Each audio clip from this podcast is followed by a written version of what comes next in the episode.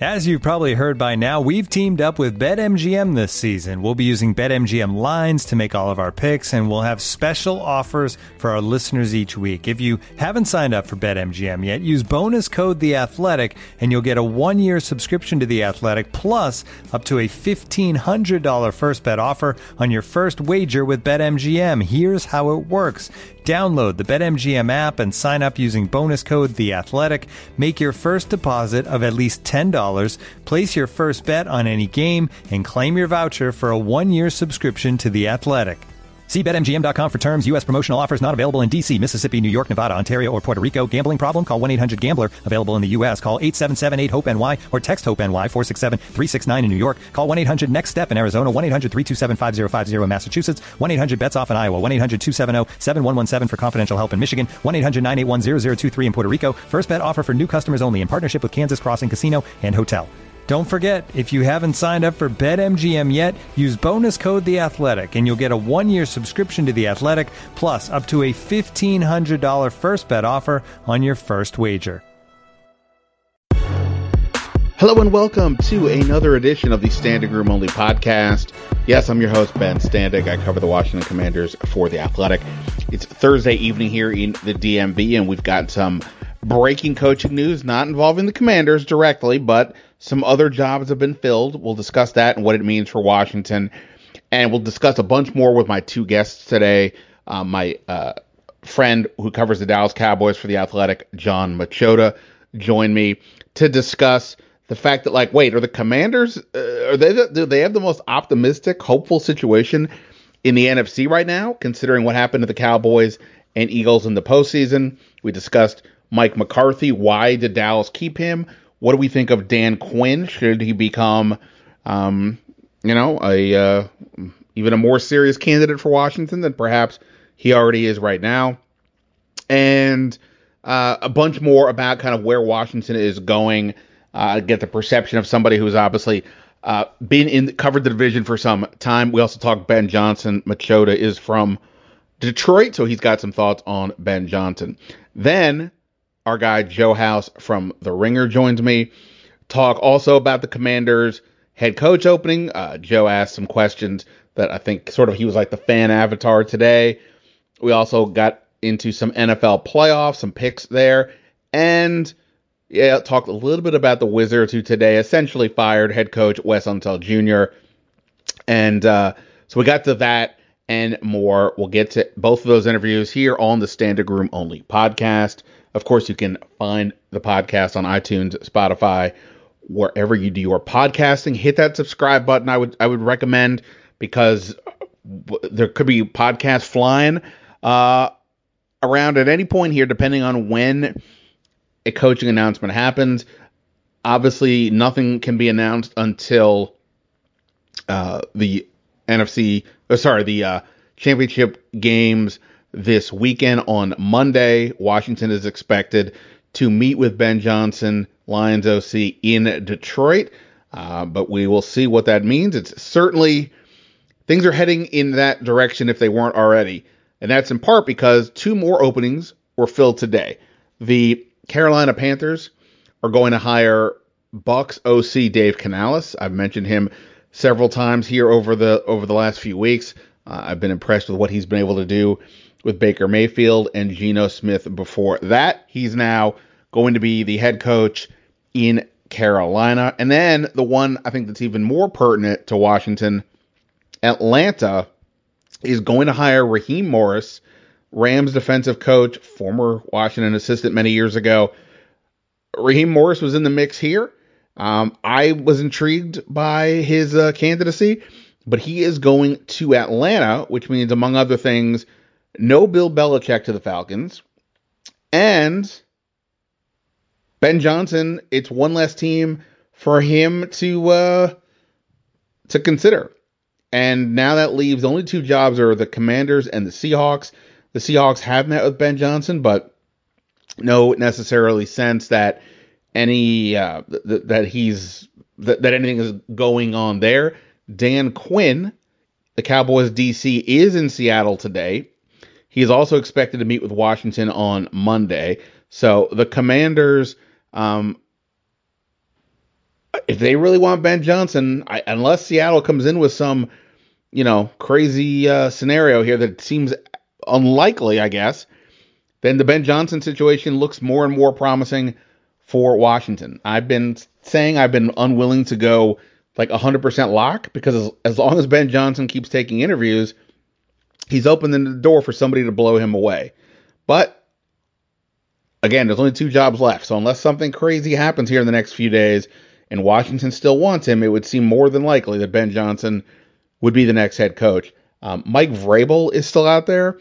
I don't, unless he's in the mix for Seattle, he has not been interviewed by Washington as far as we know.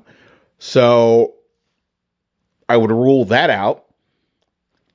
And, you know, again, there's Dan Quinn, there's Bobby Slowik, there's the two guys from the Ravens, Mike Macdonald and Anthony Weaver. There's Aaron Glenn, the DC with the Lions.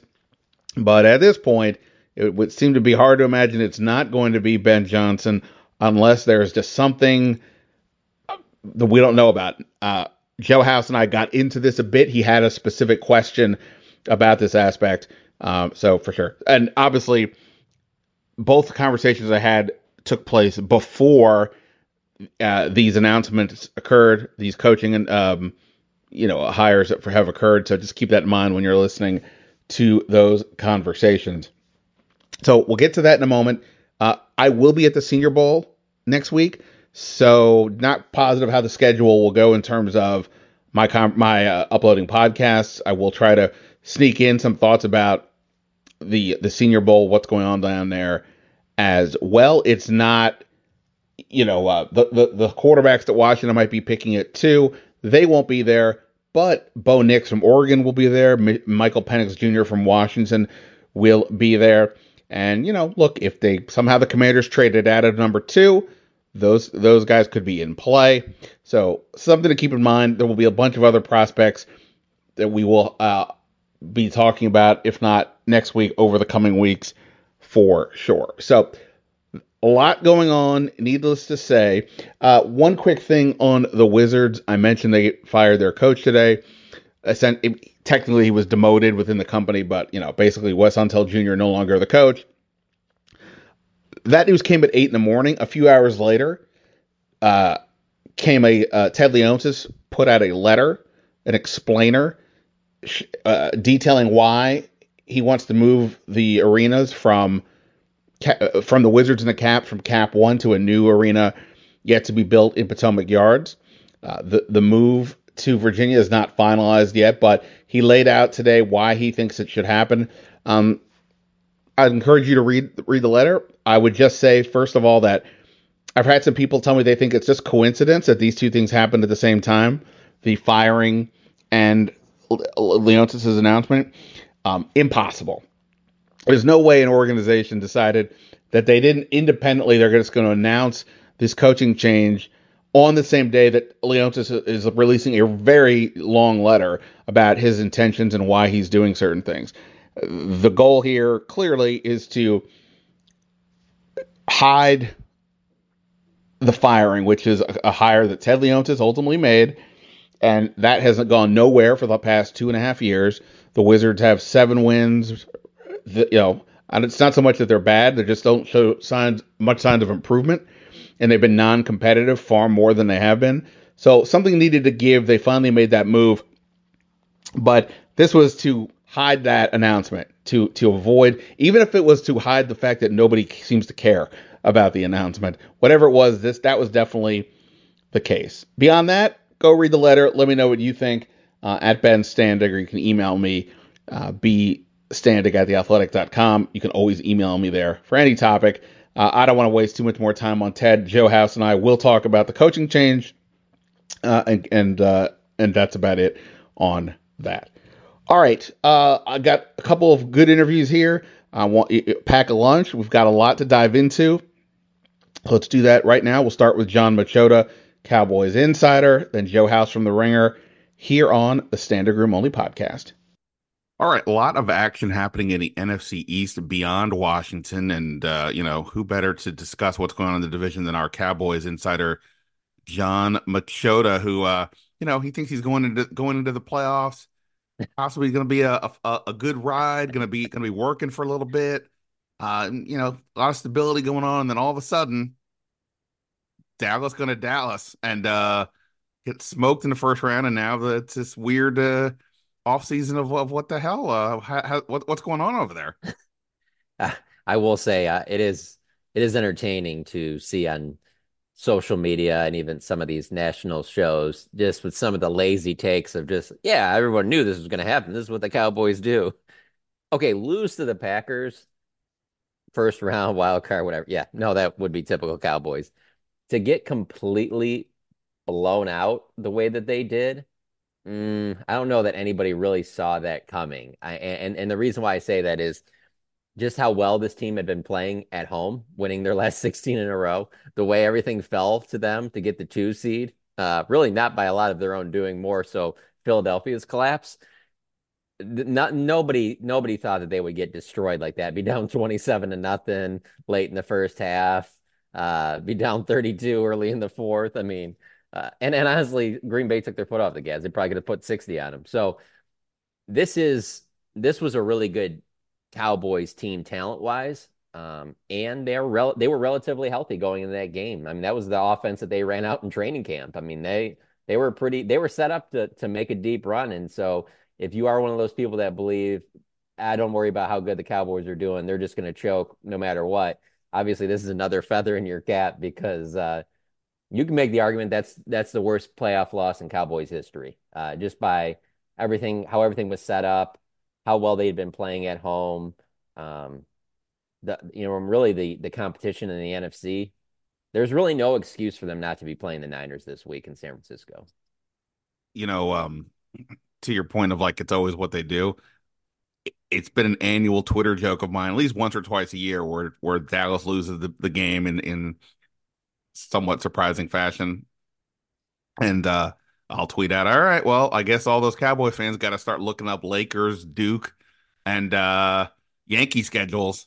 Um, and I know you're a Duke guy, so I don't. I'm not trying to uh, knock on you, but like you know, I mean, like, like, like that's the only team out of that group you said I'm a fan of. I'm not a fan of any of the others. Let's make this really clear. Yeah. I cover the Dallas Cowboys. No, yeah, you're not. you're not the Dallas Cowboys. Yeah, I just you know, I yeah, Duke, Duke is a, is a separate thing, but uh, yeah, it's it's it's just wild. But you're right to the point of them losing that badly um, at home. And not that Jordan Love hasn't looked good, but obviously it was his first real big game, and he just carved them up. And um, yeah, it, it was quite it was quite stunning. So so to that end, like right now, obviously Washington's in the middle of a coaching search, one we knew was going to be coming, and I think a lot of people at with that loss were like, all right.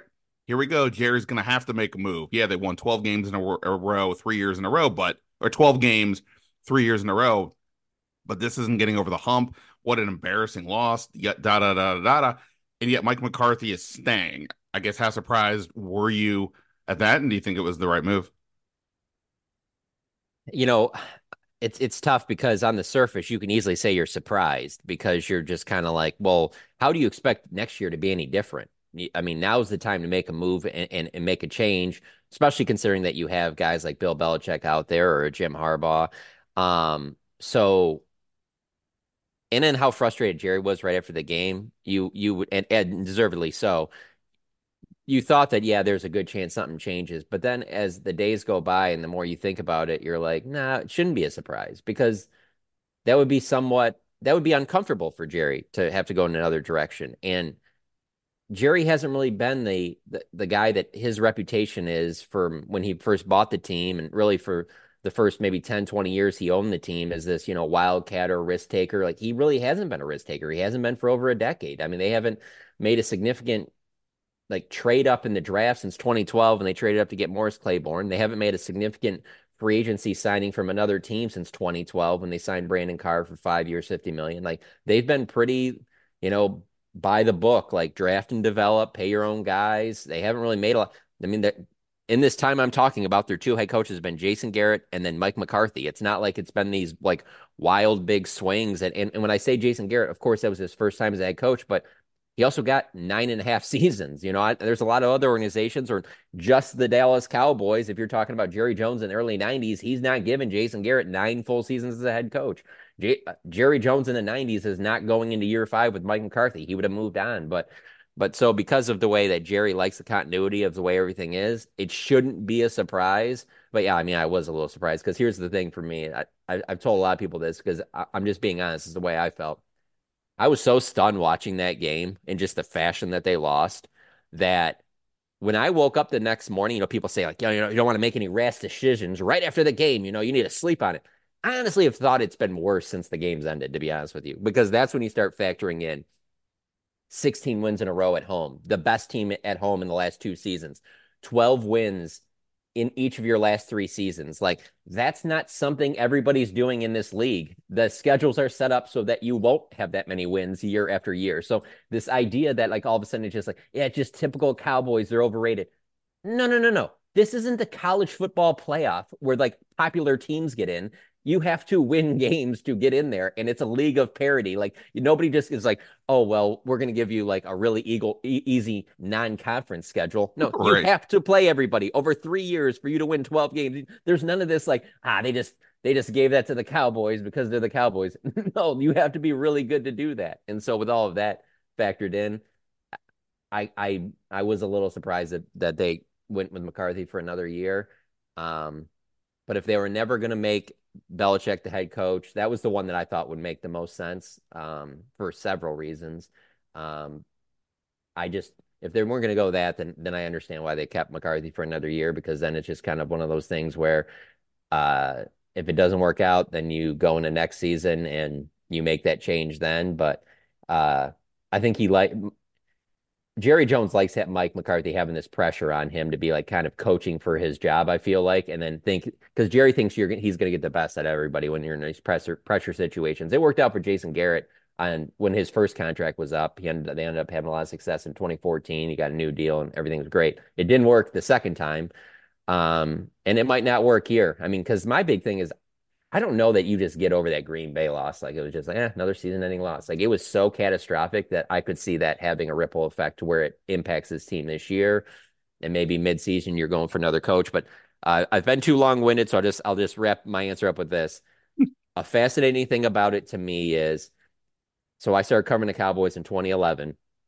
I've felt throughout most of the time you kind of knew who the next guy could be during a large chunk of that, it, it it had been Sean Payton, obviously, and then even over these last few years, you know, you got the feeling here that hey, they move on from Mike, they're going to give it, they're gonna, they're just going to go to Dan Quinn, kind of keep that thing rolling, right? And now it looks like Dan Quinn will get another job, and then also obviously the way the defense played against Green Bay, I don't know that you know his stock is as high as it had been either and not just Green Bay, the way they played along the, the back stretch of the season against good teams. There's just a part of me that's just like, man, no one really knows for sure if it doesn't work out with McCarthy next year who that next guy is in Dallas. Well, you mentioned Quinn, and and and that was part of the reason I wanted to talk to you. He's in the mix for several jobs, including Washington's. He's uh, expected to be interviewed in person this week for his second interview here, and you know it is one of those things where, on the one hand, you can't let one game completely alter perception in either direction, frankly. But obviously, that was a pretty terrible defensive showing for Dallas. And it would be, I think, hard for some of these fan bases like this one to tell your fan base, hey, we're just hired. Not only is it the Dallas defensive coordinator, but they just had that loss. I mean, it, it the, the 12 wins every year, that won't be the topic. What the defense, how, how good the defense has been, won't be the thing. So that said, like you know, you just said you didn't think that uh, you thought maybe over time that Dan Quinn might be the guy. Do you think if they had fired McCarthy that he was even going to be like would that have been a good move for them? Do you think he really would have been in the conversation? I mean, is you know, I guess where you at on Dan Quinn is what I'm trying to say. He definitely would have been in the conversation. I mean, Jerry's a big fan. Dan's obviously an outstanding coach, and, and I mean his resume is is impressive. So that would be no surprise that he would be in consider- in consideration. I just don't know that it would be I mean, it's the same thing with the fan base in Dallas I, as what you just said about Washington. I don't think any of the fans here would just all of a sudden be pumped like, oh, now this thing's moving in the right direction. I think there's a lot of similarities between Dan Quinn and Mike McCarthy. There's a lot of differences, obviously, but there's a lot of similarities in terms of what I think the success of the team would be. I don't know that that would be all of a sudden the slam dunk hire that you're like, oh no, no, this will be that you got to feel good that this will be the thing that gets you over the top. You don't know that, and so um, I totally get where you're coming from from from the Washington standpoint you know, that wouldn't possibly fire up their fan base either, just because of you know they they know the Cowboys, they know how the season collapsed and things like that. And also, and it's the Cowboys coach, so right. And also, Quinn has been a head coach, and granted, he took Atlanta to the Super Bowl, putting the twenty-eight to three part aside, you know, but he still got them there. But the rest well, of the and career, there's just the wild part of the first part that you just said. I mean, I'm from Detroit, so it's like I'm not taking shots at anybody, but like he got Atlanta to a Super Bowl. I always look around at that like people like I get the 20 to 3. I was in, uh, it was bad. It's always Super Bowl I've been to was that game. It was in Houston. I was just I, am always the guy looking around like you do realize he got Atlanta to the Super Bowl. Let's talk about that one more time. Atlanta, he got Atlanta to the Super Bowl. Okay, okay, continue. Sorry. Yeah, no, I mean, I think uh, we often obviously we focus on who wins. I always say, I think the most impressive accomplishment in sports from the last twenty years or so. I'm somewhat being hyperbolic. Is Brad Stevens taking Butler to back to back NCAA finals? Butler. I mean, Krzyzewski wasn't doing that with Duke all the time. If you could do it with Butler, that's insane. So yeah, I mean, to to take Atlanta, uh, you know, a franchise that has had you know no real history uh, of, of, of doing that much. It says something.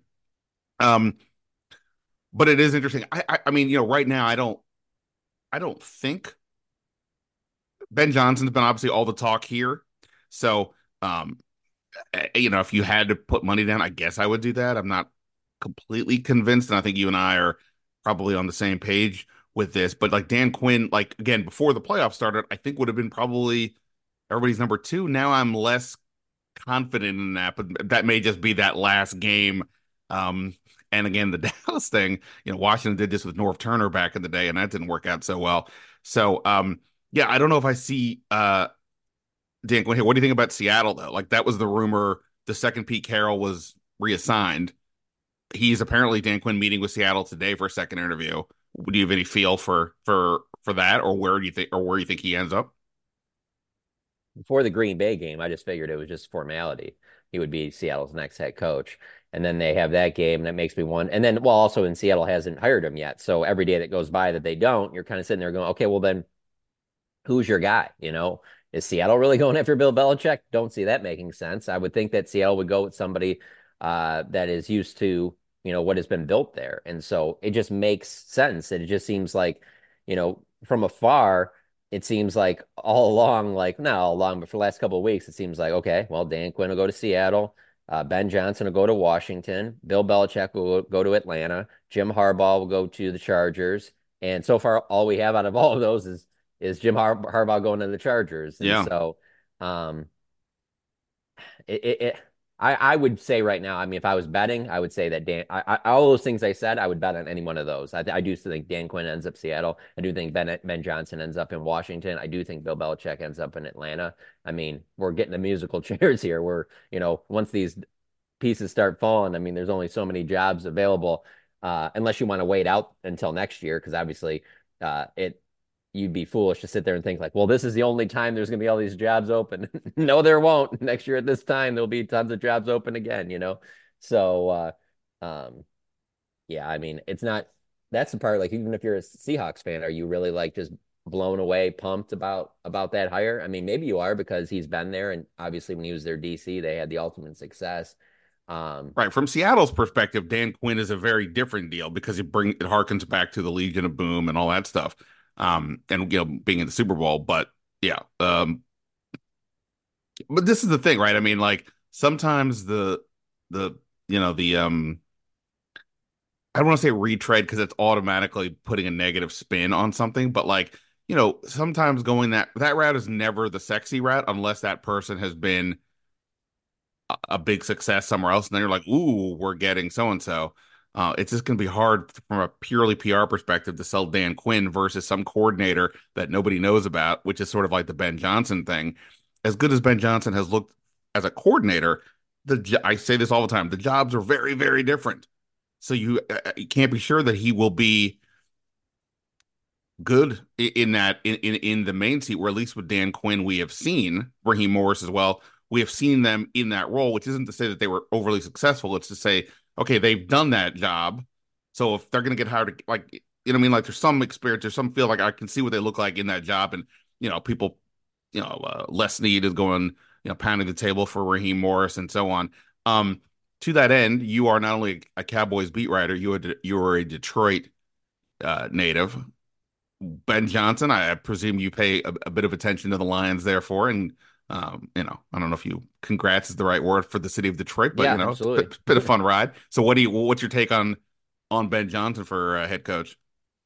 I mean, what he's done has been incredible. Um, I mean, t- to be a, as big of a part as he's been to getting the Detroit Lions an NFC Championship game. I mean, that's that's incredible. Like, I mean, again, that's you know, taking Atlanta to the Super Bowl, that's different than taking Seattle to the Super Bowl. I mean, so for what he's done with with the Lions, what he's done for Jared Goff, I think for a franchise like where Washington's at with having a lot of draft capital, um, you know, they're not like a team that, that you're expecting them to compete for, you know, a deep playoff run next year. If that happens, then it happens. But I think that he'd be a good coach to put around a young quarterback if they if that is what they end up doing, drafting a quarterback early.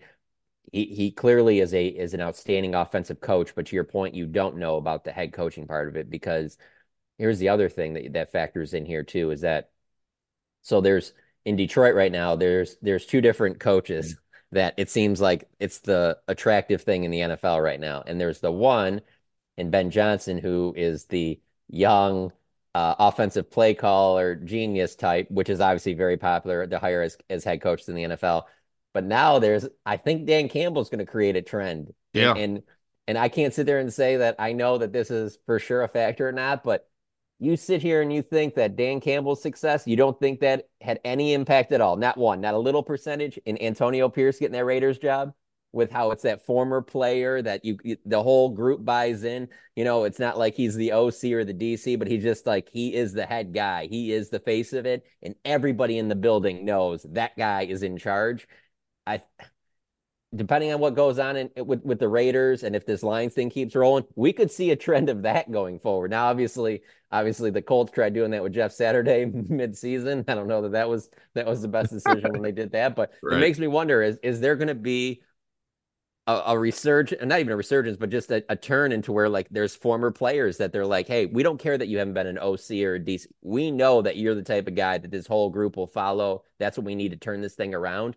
You know, Ben Johnson isn't going to be that loud, outspoken type guy like that, but he is the guy that schematically he can put you in a great position and and and there's just so many different ways that you can win. I don't I don't look at Kyle Shanahan as this big, loud, whatever type guy. I really don't look at Andy Reid like that either but schematically, what they do offensively gives you such an advantage that um, I can see why you go that direction. I, I think Ben Johnson makes a lot more sense, obviously, for Washington than let's say Dallas if they're going for a new coach, just because of the fact of where they the two teams are and where Washington's at with the draft picks they have. Uh, if you are going to go young, now's the time to do it, and you kind of build that roster uh, with that guy. And if he doesn't end up being the guy, then you move into maybe a more veteran coach that's got more head coaching experience with your next hire. But um, I believe that Washington's going to draft a quarterback early, and so you know, having Ben Johnson as head coach makes sense to me. Yeah, um, you know what's interesting, and and this you you laid it out perfectly. This is the debate I've been having in my own head, not just trying to you know what do people, what do sources think is going to happen, but what do I think? And it's always so hard because you know, you know it, it, for these for these situations, you got to know the person. It isn't just hey, the, the Lions rank fifth in scoring. It's got to know more about the individual. You know, we, you know Arthur Smith was good, thought to be going to work. Obviously, you know that didn't work out. Uh, the Milwaukee Bucks just fired their head coach uh with like a 30 and 13 record because obviously they were like ah this isn't working like wait what so you can never know for sure how it's all going to go um, but I do that that debate genius play caller versus motivator. And it, clearly the genius play caller type is, you know, the Sean McVay, the Kyle Shanahan. This is what people want. But I always sort of look at there, it's not the exact same thing in terms of Dan Campbell, but it's similar in that Baltimore and Pittsburgh have largely been the two most high end, stable franchises in the league for the last however many years. You know, even when they're not that good, you don't want to play them, right? I mean, Tomlin never finishes under 500. Maybe there's some underachieving in there, but whatever. It never finishes under 500. The Ravens, you're like, oh no, eh, you know what it's going to mean to play the Ravens. This year, they've taken it to the extreme in a good way. And neither of those coaches is a play caller.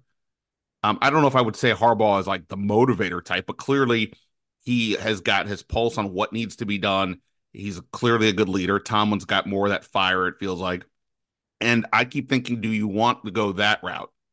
Like they technically had that with Ron Rivera, but that's a whole other story.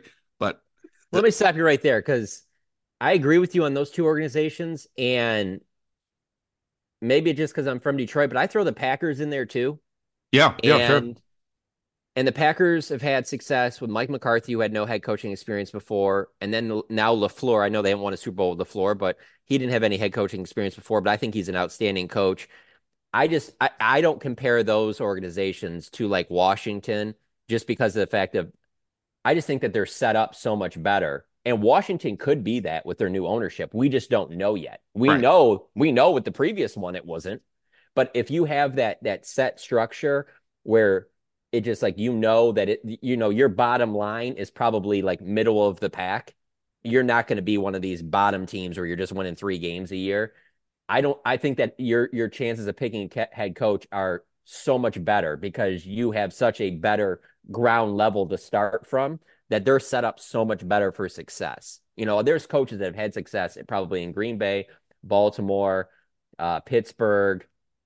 I don't know. There's probably a few other spots that if they were in Washington or heck, even you know Dallas or some of these other spots, they might not. You know, I, I kind of throw the Eagles in there too recently, especially with Howie Roseman since he's been there. Like they seem to do a lot of no matter how bad things will get, and they'll make some bad decisions, but they seem to recover pretty well. I put them on a pretty high level too, but um, I, I just I think with where Washington's at, we don't know enough about the ownership and the direction. If that's all right, and that's and that's where it needs to be, I think the head coach will work itself out. Whether that's Ben Johnson, whether that's a former player that they end up going to next, or or whoever.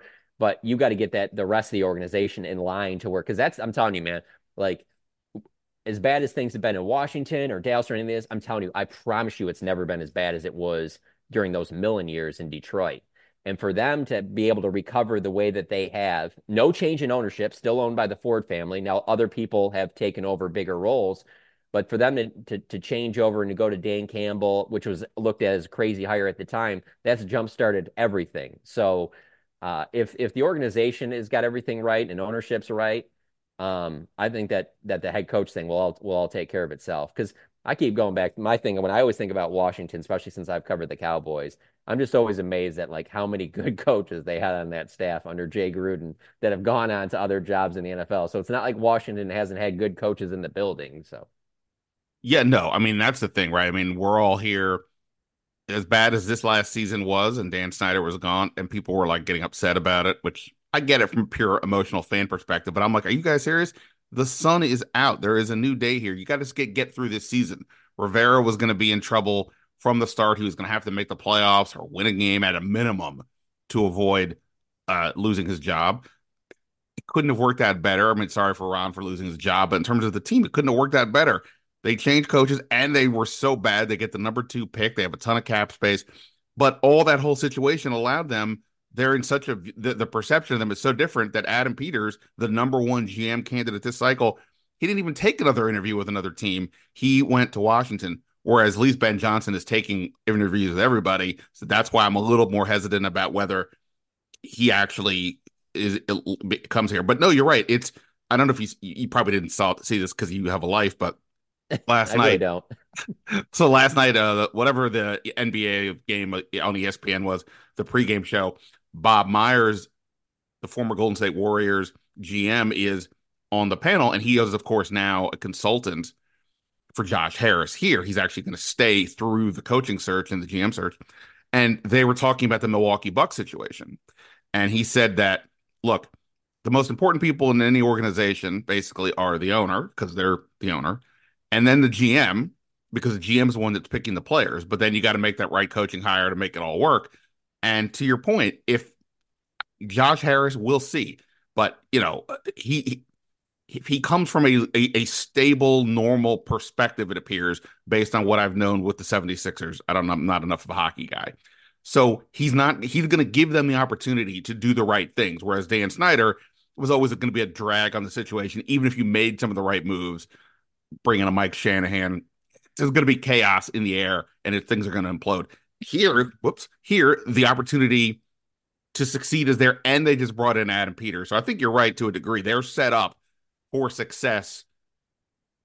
It's a blank slate. They're set up for success if you know they make the right choices, as opposed to getting stuck because even if you make the right choices, it's going to go nowhere. Um, and that's why like going for the upside, I guess, with a Ben Johnson that he turns into one of these big uh, OC genius types is probably uh, the more fun way to go. The way to, really go go for it is the is the is the path. Whereas the motivator type, maybe a little bit more of a lower ceiling but a higher floor. But that that that's what makes it interesting. But I do think they are set up to have a chance for success, which you could not have said for the last twenty years. For sure. And and I agree with I mean, just them going out and even consulting with Bob Myers, being outside the box, doing things like that, I think are a good good sign. Because yeah. I don't think previous ownership would have done anything like that. So but you obviously know them better than I do. I'm just saying from the outside, it doesn't look like previous ownership would have done that. So I think oh, that's a good no. good sign. But I will say this about about the commanders is the, yeah, getting the GM right and the coach right and all that obviously is top of the list. But if you get that number two pick right, because I like I said, I believe it will be a quarterback.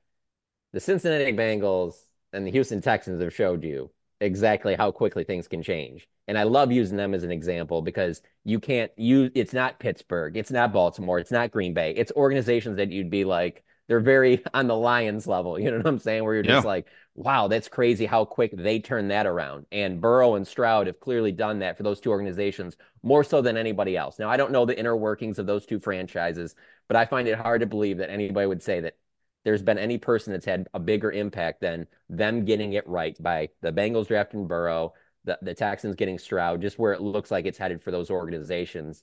Um, I mean, hey, of course you could say the same thing about Baltimore with Lamar Jackson, but as we talked about, I think Baltimore set up. I mean, I think that just was a great spot for Lamar to go to to begin with, and obviously now we're seeing, uh, you know, the fruits of of that labor because they look like the favorite to win it all. But um, I think all of the other things that we're talking about matter.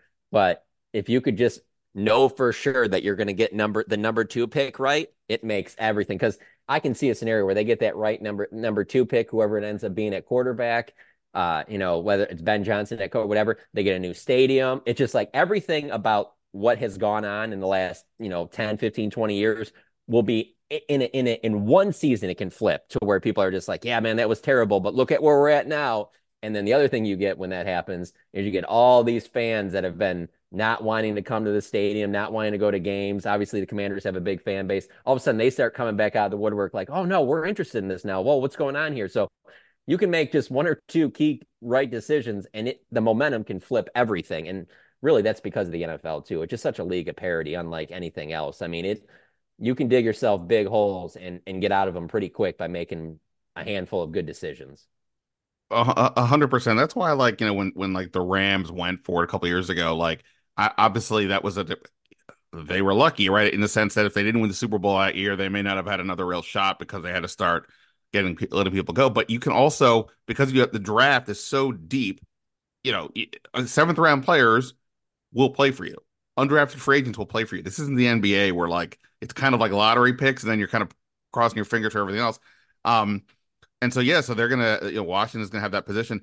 Um, January eighth, Washington fired Ron Rivera. Now, the if I had and, and granted that was optimism to an extent that people were like, okay, cool, we're moving on. But at that moment in time, if I'd said to you that three weeks later, or around that, that the fan base in Washington would be the most optimistic in the division, knowing that the Eagles and Cowboys were into the playoffs, the Giants, um, sure, they're they weren't good this year either, but you know, they at least had made the playoffs the year before with the same staff, more, more or less that Washington would have the most optimistic fan base. I kind of think that's where we're at right now because, you know, we, we've just discussed Dallas. The Eagles, what a massive implosion. Um, and now today they've apparently hired Vic Fangio as their new defensive coordinator, which seems like a good hire. But their two last coordinator hires, offense and defense, were terrible. Uh, it, it, it, I don't know. I mean, I think both Fat Philly and Dallas's fan base have got to be pretty miserable relative to where Washington's like, all right, woohoo, we're starting over, yay. Philly's fan base is probably the toughest to impress, so it's probably even worse there than it would be at more mo, mo, most organizations. So yeah. you got to factor you got to factor that in as well, because obviously with the Cowboys, there's a there's a huge part portion of the fan base that is irate and upset and wanted change but also with the Cowboys, there's a big chunk of the fan base that's just going to be back next year no matter what. they can be 0 and 16 or 0 and 17 and and uh, and and not even have a chance to make the playoffs. The Cowboys have such a built-in chunk of fans that are going to be there no matter what. That it's unlike most organizations, so it's hard to compare apples to apples there. But yeah, I think it's fair to say that you know, as a, as if you're taking the totality of the fan base percentage wise, I would say yeah, Washington's fan base should probably be the most optimistic just because of the new ownership. Again, having the draft capital that they do, uh, they have they they're going to have salary cap space to spend, and if you make the right decisions, like I said, you can turn it around pretty well. But it is interesting how that works. But man, isn't that just the NFC East though too? Because of the fact of, I mean, to go as many years as they have, to not have a back-to-back division champion. And it seemed I mean, this just, year was like, okay, it's going to happen this year. Right. Philly's ten and one. I mean, not that Dallas was far away, but okay, Philly's not going to blow this. Nope. Yeah, it is. It, the division is wild. It really is. I mean, now the other one that that really stands out too with Detroit making it to the NFC Championship game is now you have this huge clump of every other team other than Washington and Dallas that have been to the NFC Championship game in the last whatever 20 20 years or so 25 years and then you got Washington and Dallas that are way back in the early 90s you know early to mid 90s since the last time they've been there so that part is fascinating too because they both have passionate fan bases. They both are looked at as two of like the historically, you know, the teams that you look at in the NFL of like very notoriety. I mean, notable, very, uh, you know, respectable franchises in that. And for them to both have gone this long without going to the NFC Championship game is just is just stunning to me. But like I said, if you're if you're a Commanders fan with the new ownership group, you should be extremely excited.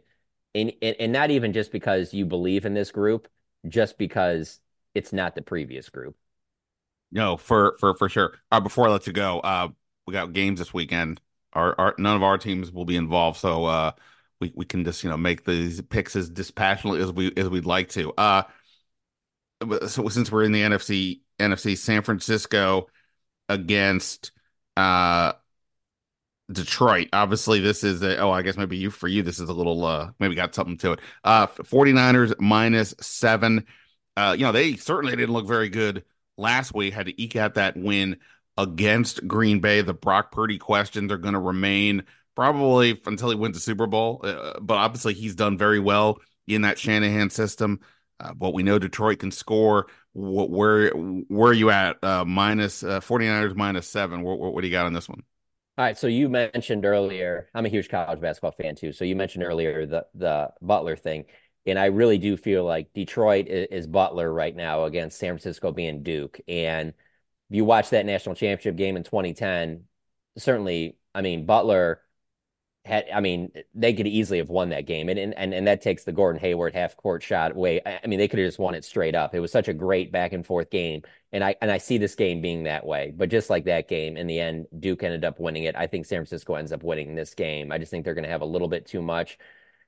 Key here, I do think, is Deebo Samuel. Like he hasn't been practicing. Is he going to play? If he plays, how effective is he's going to be? He's a big part of what they do.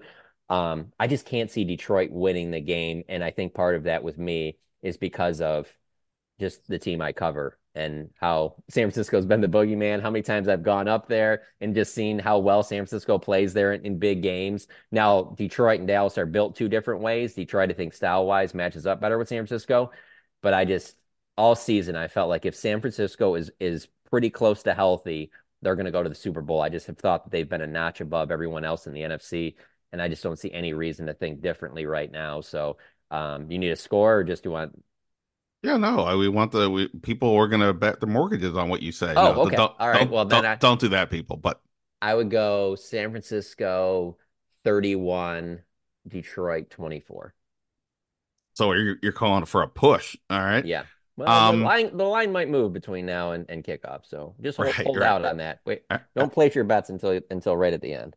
Yeah, um, I'm I'm um I, I think I'm generally with you. Like I kind of keep waiting for the Cinderella, the the Lions slipper to, you know, whatever the appropriate uh, rest of that and uh, uh, analogy is, you know, to, to to go away. Um, you know, the carriage to turn into a pumpkin, all that stuff.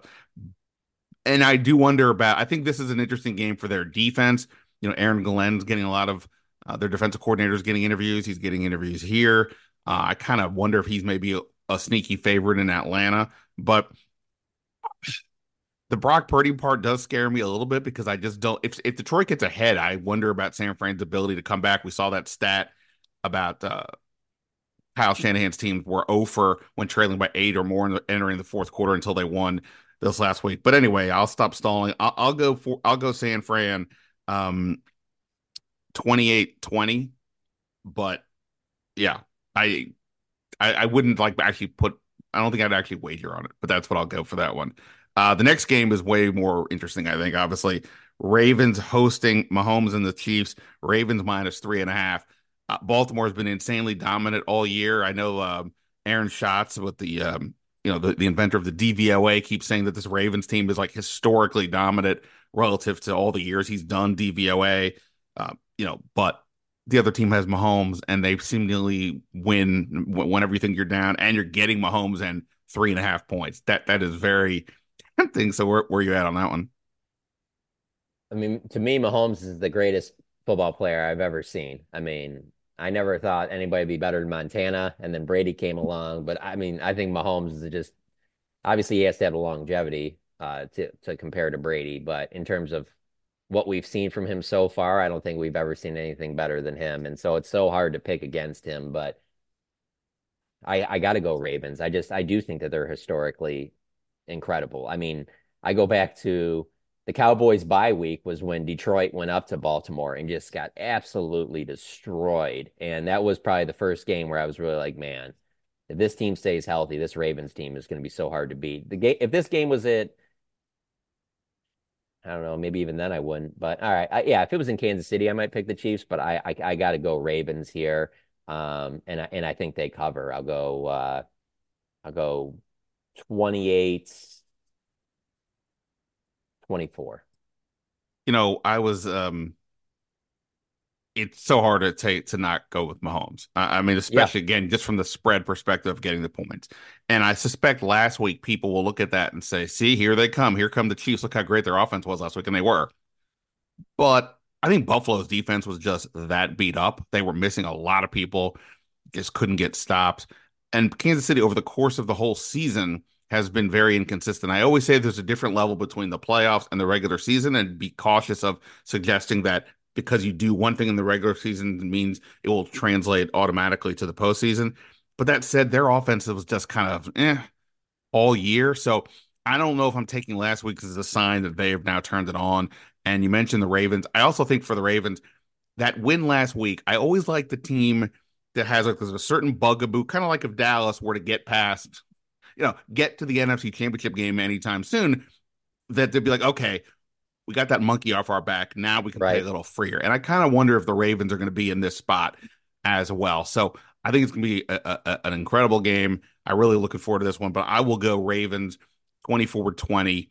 Um, you know, both teams have good defenses, but yeah, I just I just still don't know if I trust Kansas City's offense enough, and maybe Lamar plays a little freer um, after that really good second half he had. Hey, I got to change my final score. I just looked up the latest line. It said it's Baltimore minus four, so I was right on on the line. I don't want to do that again since I did with the Niners Lions games. Give me uh, Ravens thirty, Chiefs twenty four. All right. Well, if you, yeah, I, I, I'm, I, I'll, I'll just stick with my three and a half ones. I'll stay with the four, but sure, uh, you know, I'm, I'm going with the Ravens. Would be the, uh, the larger point.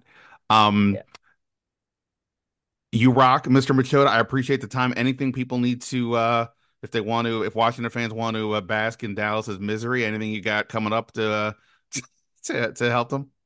Yeah, I'm going to try and put a positive spin on going forward for the Cowboys se- uh, next season, which there is not a lot that you can positively spin. No, no, just people need to subscribe to the Athletic, and if you do want to follow me on Twitter, I would appreciate it. It's at Jon Machota. Um, but yeah, obviously, as you know, Ben, there's just it's fascinating. Like people will ask me you know, what do you do when the season's over? Like I just, oh, I just got all this time off or whatever. Like the NFL in general, but then uh, obviously the Cowboys especially, like it there is no offseason anymore. I think that I get like maybe a week, maybe two tops in June between the end of and and honestly, we don't even get that anymore because there's always some type of franchise tag contract stuff going on.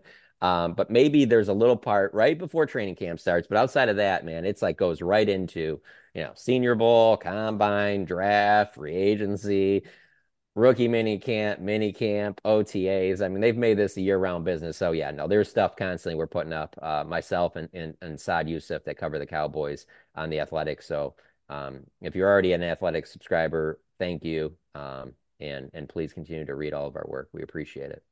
Absolutely. Uh, you rock. Uh, good luck. Congrats on at least not having to cover a coaching change, if nothing else. We'll see about a defensive coordinator change. Uh, thanks, man. Anytime, Ben. Thanks for having me on.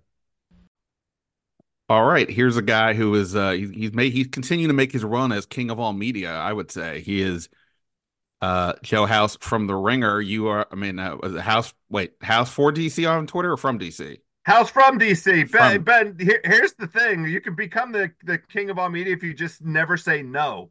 If you say yes to every time somebody calls you up. Now you and I go way back. You're an OG, but look, I, I don't really pass up an opportunity to have my face or voice heard. And so far, um, I haven't been been told that I need to stop.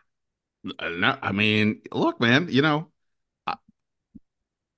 I mean, I'll, I'll, put it like this: even the or your origin story, how it is that you came to be in public prominence, would be easy for anybody to be like, "Oh God, really? This guy?" No, you're you, you I I enjoy what you have to say. I enjoy. I mean, when when you go into like there are some people that go into Simmons, I'm like, eh, I'm gonna skip this one. You go on, I'm like, oh, okay. Oh, I want to hear what Joe House has to say, and I'm not just saying that because you're here right now. You, you know, you, you you become important. You you you flatter me. Um, we'll see how today's segment goes, and you you can reserve judgment. Well, look, if you tell me that you think the Wizards uh, made a mistake in uh, demoting Wes Unseld Jr., we may have a problem, but I'm going to guess you won't. Um, so we'll, we'll, talk about the NFL playoffs. Um, because Joe does a lot of. Uh, tell everybody before I forget where, where can everybody find you uh, this weekend or uh, on the Ringer talking about the playoffs? Yeah, so the best place, uh, uh, in addition to a Friday show podcast in the Ringer Gambling feed every week, me and the analytics deep dive guru Warren Sharp of Sharp Football Analytics will be breaking down the games, but live television on Sunday morning at 11 a.m. on FanDuel TV plus uh, YouTube uh, simulcast or replay of that to catch all of our thoughts on the football games. Um. All right. Note everybody note that for sure. All right. Um. And and we're going to talk about the Commanders a little bit. Joe's got some uh, questions for me, but just quickly, since the news happened today with the Wizards, um, it is the least interesting uh well, let's call it a firing. I mean, he was demoted or you know reassigned, but realistically, they're saying you're not the coach anymore, so that's a firing. It was the least surprising ever, except for the fact that I'm not sure what took so long. Uh, I I almost to be super honest, I barely watch the Wizards anymore. I don't. I, I, I it's all on the TV, but last night I had it on, but no sound, and then I see Wes Unseld's uh, press conference, and I was texting with a friend of mine like I have never seen this guy get upset. I've never seen his mood change. I've never seen anything. And at some point, what what is happening here? At some point, you ha- I mean, I get this team is not supposed to be good, but it, something. And then, sure enough, the next day they, you know, do what they do. So, what what do you think when you heard uh heard the news? I mean, it barely got a shrug. Like you know, I'm, we can see each other on this Zoom. I, it like you know, uh, I I I tweet I tweeted it out like okay, uh, may, maybe there's something. Now, the thing I will say is the story with Brian Keefe as the replacement. The emphasis in the post, I think they used the word development maybe six times. It was between six and 10 times. If the idea is to refocus the goal of this season from sort of, you know, aimlessly wandering along mildly competing and trying to enhance the value of your trade assets in the form of the guys that you, you signed the contracts. So if the goal for the remaining, what is it, 38, 40 games is to see if you can take Coulibaly, get him some primetime minutes, continue with his capital D development, and Marvin Bagley Jr., who actually was a signing that caught my attention. He's only 24 years old. If Brian Keefe, who actually has a genuine track record of working with young talent, is able to, you know, um, uncover something with Bagley, Bagley, speaking of reasons to watch the Wizards, I actually have turned on each of the games since he arrived. Pleasantly surprised. I mean, you know, under these circumstances, on this team, who knows? Maybe there is something to build on. Again, young guy, so it's a team that needed size, but you know, you they they had they they created, and again, this was an unforced error, a stealth error, a self sabotage. It's fine to say that you're not going to try and win the championship this year.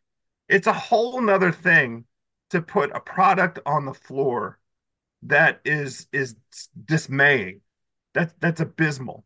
That has no chance of competing in the last five minutes of basketball games, and tying the ultimate sort of identity of this year to Jordan Poole, and that's the sin that I won't be able to forgive.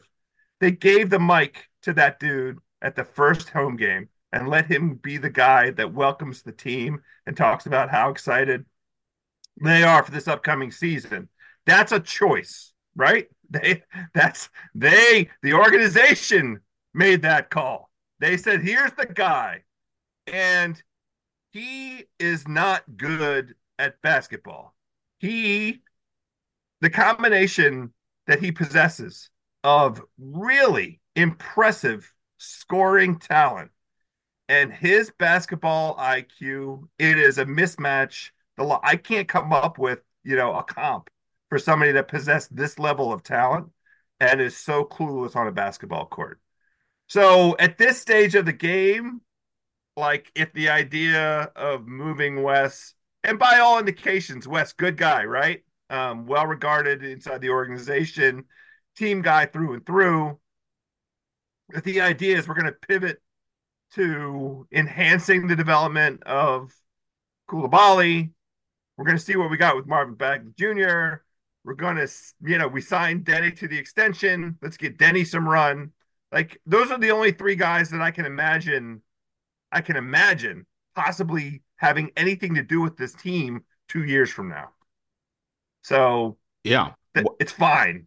Yeah, well, well, well, well said. It's um, you know, just to take the two things you said, the Marvin Bagley deal. Look, I'm not anticipating this guy becoming the you know what was equivalent of the number two pick in the well, he was the number two pick in the draft the year Doncic went three and all that. That's irrelevant. Uh, but can he become a productive player? Eh, we'll see. But I got it, it's a worth a flyer, sure. And this is hundred percent the type of d- deal they should be making. Didn't cost them anything. They got a couple second round picks back. They gave away two guys who were you know going nowhere. And in just in terms of this thing when you were on when I when you were on here right when the season started, I was openly whining about the fact that they had one literal big man on the team, and that was going to cause problems just to be functional. And sure enough, they're last in rebounding. So at least Bagley gives them second guy. Uh, but to the point of the Unseld thing, look, uh, whatever they they tried to fix the you know they brought him in because supposedly he was going to help with the defense and he was going to be you know something on, on that front. Obviously, that hasn't worked no matter what's happened but this, like what like at some point it's like that you even if you're going to be losing you need to show signs of progress and it's really hard to say that we've seen that with this team um so i don't have any issue with making this move i i would argue it probably should have been done earlier i have no idea if Brian Keefe's the answer i will say that kevin durant there's a video being passed around twitter of kevin durant from uh, when he's still with the warriors i guess saying how much brian keefe has helped him in his career Great, great uh, endorsement that right there. So kudos uh, if if that's a thing, even if it's just for the rest of this year. Um, we'll we'll see. Um, it is though It just a sign of the times that a head coach of the Wizards essentially was fired today, and people are going to be even saying here, why are you two wasting your time talking about this? Nobody cares. Um, it, it, it that in and of itself really is an indictment of where this team is at. Uh, yeah, uh, but I, I also think today, as we, we don't have to discuss it, but that is no coincidence that it happened on the same day Ted Leonsis put out this letter about defending why the move. So the, the the the move today seemingly had to tie in with that, as opposed to they just decided they had enough. Uh, so I have no issue with that um, for sure. Well, fitting this season inside the context of this um, intended move of the entire uh, Monumental Sports uh, organization from the District of Columbia to Alexandria, Virginia. Um, you know, there there is lots to be suspicious of, lots to be concerned uh, about in terms of what the goals of the of the franchise ultimately are. You know, over the course of the summer, I was heartened by the group that they brought in with Winger and, and Dawkins and Schlenk, all guys tra- with track records, all guys with accomplishments in terms of rebuilding an organization. Um, but if if you know, it's a weird time to be trying to uh, leverage or negotiate, you know, a new uh, home for the for these folks when you are telling one of the two elements of, of the of the organization that you know we're we're we're years away from from being competitive. Uh, I don't know how you keep a, a Wizards fan, a person who's more com- committed to the Wizards than the Caps for whatever reason, committed to this organization in this in this moment. My uh my, my conspiracy theory is that uh, and this is pure conspiracy, that Ted agreed to blow the whole thing up, trade Beal and everything. Something he had refused to do for all these years, right? That he decided he was willing to do it now because he saw the, where this was going in terms of the stadium. And if you're moving it or the arena, so if you're moving it to Virginia, the next two to three, four years, whatever, however many years until it gets built, don't matter. What matters is that when it opens, people are excited to come see you for reasons beyond just hey i want to go one time and see the place so he's willing to accept this rebuild that we've all been asking for to occur now at this moment where it's this you know uh, waiting period. It, it doesn't really matter now. I mean, I mean you know if the people show up they just got to be excited in three years. Well I, I i wonder if the calculus is um they only care about who those fans will be at that point in time. Because those of us who've been along for the long arduous road that this franchise has has you know been on i'm not i'm not going to alexandria and i don't i you know they they made a point in ted's letter of talking about how 44% of the caps fan base resides in virginia well congratulations what's that number for the Wizards. And and you know, you go on any random like last night. I don't know how many what what they're they're claiming is the notional attendance figure for for um, this week's game against Minnesota on a on a uh, you know Tuesday Wednesday night um, in January uh, where the weather was you know not great. Um, but like, who do they think is going to go to Alexandria for that? Like those those boxes that they've sold are occupied by law firms and consulting firms and lobbying firms and those folks all bring clients to those games and that's I you know I think at least the the half if not you know more than that of who's showing up to these weeknight games people are not going to Alexandria for that so but if the calculus is we'd rather just see if we can cultivate a fan base um, that that's where the the commute isn't brutal. I that, that's a prerogative. They they own the team, but it will come at the price of of me and lots of folks from sort of my walk of life. Anybody on the Maryland DC side? I mean, I know this became like a local like Virginia fighting everybody else. It's not that. It's just practical to get to the current place. It's in the middle of everything. Just look at the map of the metro. Look right. at then go to this place it's all the way at the bottom and there's you can't dr- to drive over there means over a bridge or the highway or something at, at rush hour. Nobody's gonna want to do that. So, um, I mean to be clear, I'm a snob. I'm not taking the metro down to DC anyway, but I often was working past the time of uh when the metro would even be open. So that's the whole thing. But yeah, no, it's it's all it's all silliness. Um, all right, we, we don't need to keep talking about the, the Wizards. They're not worth it. We'll talk about them at the uh, towards maybe maybe we'll ha- we'll have you back for the trade deadline. Although I don't think they're going to trade Kuzma unless somebody blows them away. Um, let's get to the uh, to the football team. Somebody joked to me today when this news came out that uh, could could the uh, Wizards borrow Bob Myers for a little bit to help them with the coaching search since he's already doing that uh, over here. Uh, we're still waiting for coach search news. We're talking at 3:32 on Thursday. Just noting it in case something happens. Uh, but you said you had a question or you had a you had a thought you wanted to share with the group. Well, just um, in terms of the status, I get the enthusiasm for Ben Johnson and I get the momentum. The party betting markets certainly have him at the top as the potential uh, new head coach for Washington. I'm wondering why we have not heard Mike Vrabel's name. I to to I, I it feels like and there are two possibilities. One is the organization isn't interested for whatever reason, and there could be lots of good reasons. Um, and the the other is, and this is the one that I'm hoping for, he is at the very tippy top of the list, but they are playing it super quiet, super low down. They have their emissaries doing whatever communication is necessary, super under the radar. Um, and and you know that there is something because I think it's the case that Vrabel and Peters have some stuff in common. I think there's some overlapping relationship stuff there. Um, they were both is, in New England uh, when Peters started, like when, when Vrabel go. was a player and, and Peters was a scout, so the early 2000s. Right. Um, I want to be clear. He is my A number one, A plus, Mike Vrabel as the head coach of this Washington franchise, to the exclusion of everybody else that that's potentially out there. I want Vrabel. That's my number one. I'm asking, why do you think we haven't heard his name more? It's a good question. I thought, you know, the seven people that they sought interviews with, all that came before they officially hired Adam Peters. So I thought, all right, fine. You know, the name seemed reasonable, but maybe you, you add another one or two, uh, just because Peters might have his own preferences or he's always been curious about some coach or whatever.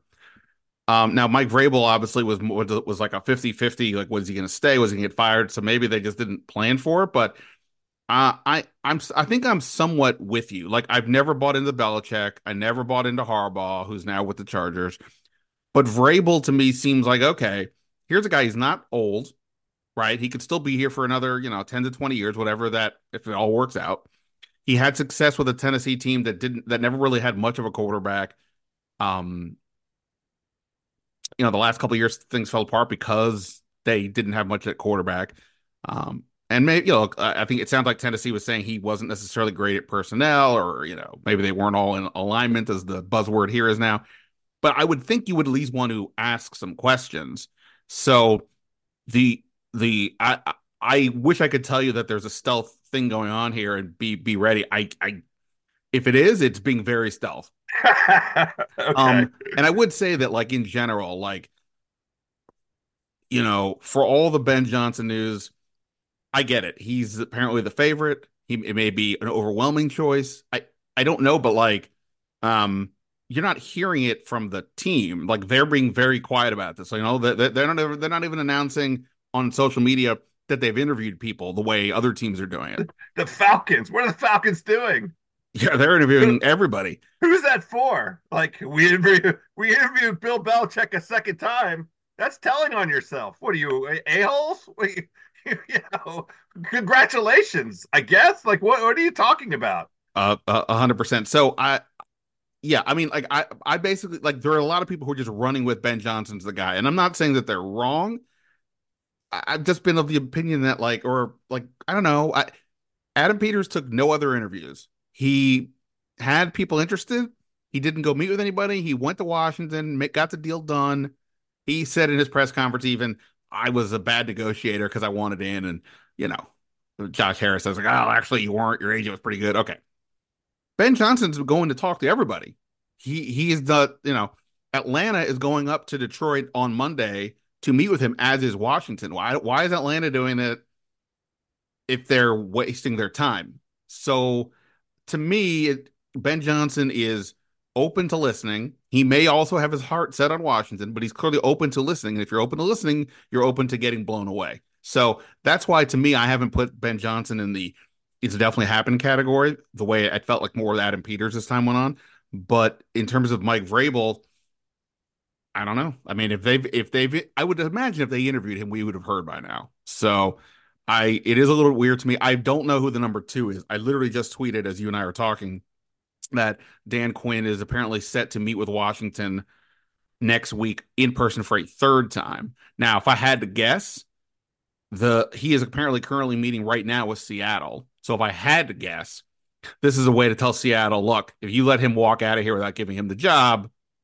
we'll see. Now, I don't know how much Seattle's going to find that as a bluff because again, Washington is apparently hiring Ben Johnson according to everybody. So uh, that's a long way of saying if the, if Vrabel is happening, I've heard nothing, and there's been nothing out there to suggest it is. But I agree with you. It seems whether he's my number one or not, it seems weird that you wouldn't at least ask Quest talk to him. Yes. Okay. Good. You're this. Is, this is encouraging. I honestly, getting that answer from you makes me even more confident that something is happening super under the the radar. Because you know how these NFL guys are. They all have, especially guys that go as far back as Vrabel and Peters they have ways of communicating that that that that stay completely out of sight. So this is now now I'm starting to get excited a little bit because uh, I'd be fine with Ben Johnson. I'd be fine with Raheem Morris. Uh, who who else? I would not be fine with Dan Quinn. Who else is even in the running? Uh, Bobby Slowik. No, uh, Not, no, he got a miracle. He he received a miracle in the form of C.J. Stroud, and I'm not even positive that he did the very best job he could do with that. Now, kudos to Houston for completely re re, re establishing the trajectory of that franchise in a single season, but they caught a miracle quarterback.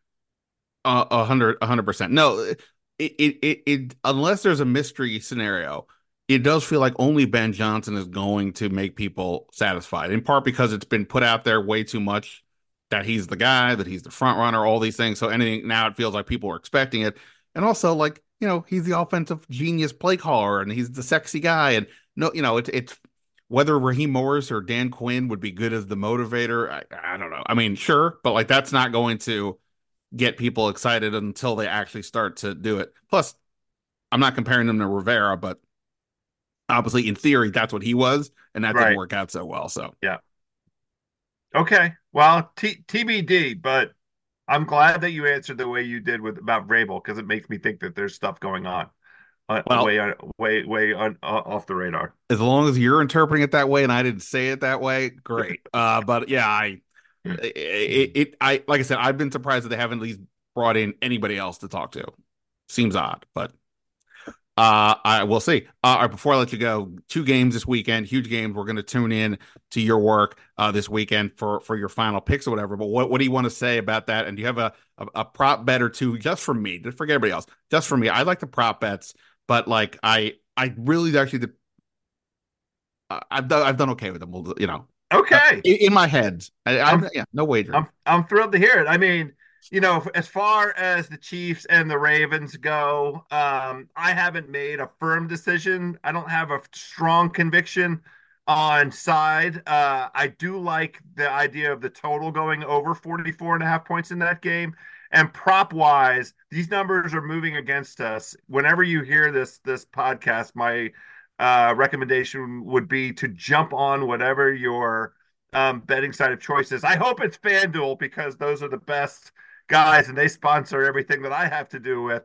But the rushing props for both Lamar Jackson and Patrick Mahomes, they they are in uh, um, a, a, a spot right now where the over is very attractive because I think both of those guys and the teams and the particular approach to offense permits those guys to create plays with their legs and it creates a kind of unpredictability. You can't really, you can have a spy for Lamar, but the spy isn't really going to be able to cover Lamar if Lamar gets in space and wants to to run. And Mahomes has been, you know, uh, a one of one in terms of picking his opportunities to keep drives alive. It's why Kansas City is is you know in their sixth consecutive uh, or seventh consecutive AFC championship game because that guy makes great decisions at the right time. So the overs for both of their rushing totals.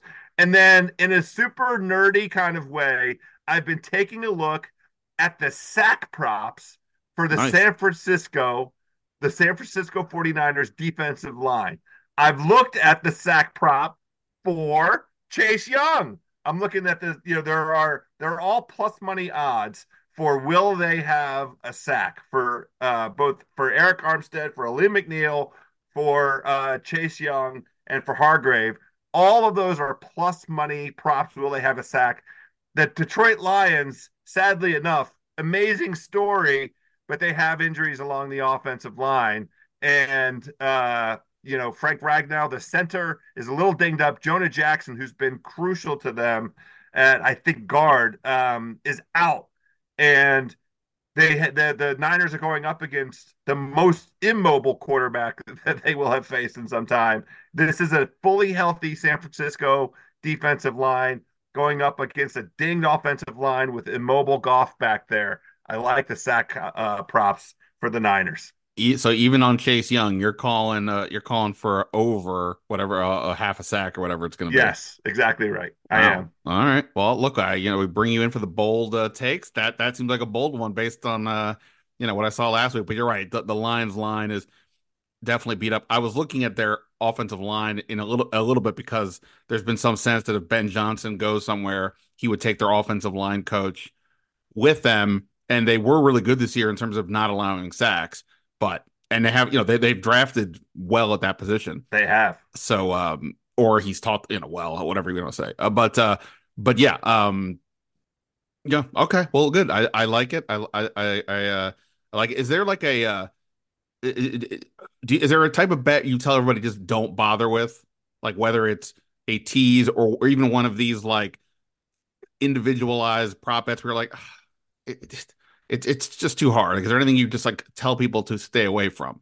Well, you're you're probably not going to get um, good value on on teases this weekend because the the pro you know the the, the lines don't lend themselves to um, value in terms of you know you're you're getting you know if you tease San Francisco from seven down to one, you're going through um, the key number of, of three, but it would be better if San Francisco was favored by more because you're what you're really looking at is are you going to get value on the teaser or would it be better to play the money line for San Francisco and have the money line compa- you know lined up with uh, an, another leg?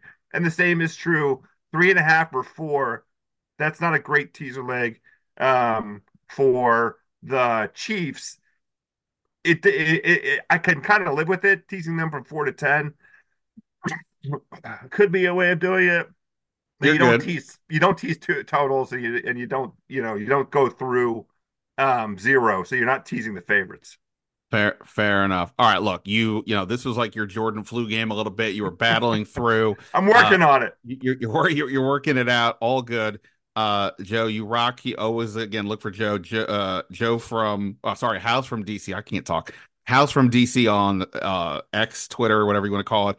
Follow him on the Ringer. Check out his picks. He's been hot this year, and uh, we you know we will go from there. We'll see. We'll we'll talk down the line, and you know when when the when the Commanders finally make their decision, especially if it's Mike Vrabel, you want to come back on. Just you know, I'm inviting put, myself. Yeah, believe me. Just put. Just let me know. Yeah. Uh, thanks, man. Thanks, Ben. Always a pleasure. All right. Many thanks to Jon Machota and Joe House for their time. Thanks to everyone here for checking out the podcast. Uh, by Monday, we could easily have news about a commander's hire. Um, I will be in uh, the Senior Bowl next week, so we'll see how we get to do all that. Um, but it's you know exciting times ahead, so stay stay with us here on the podcast and on the Athletic.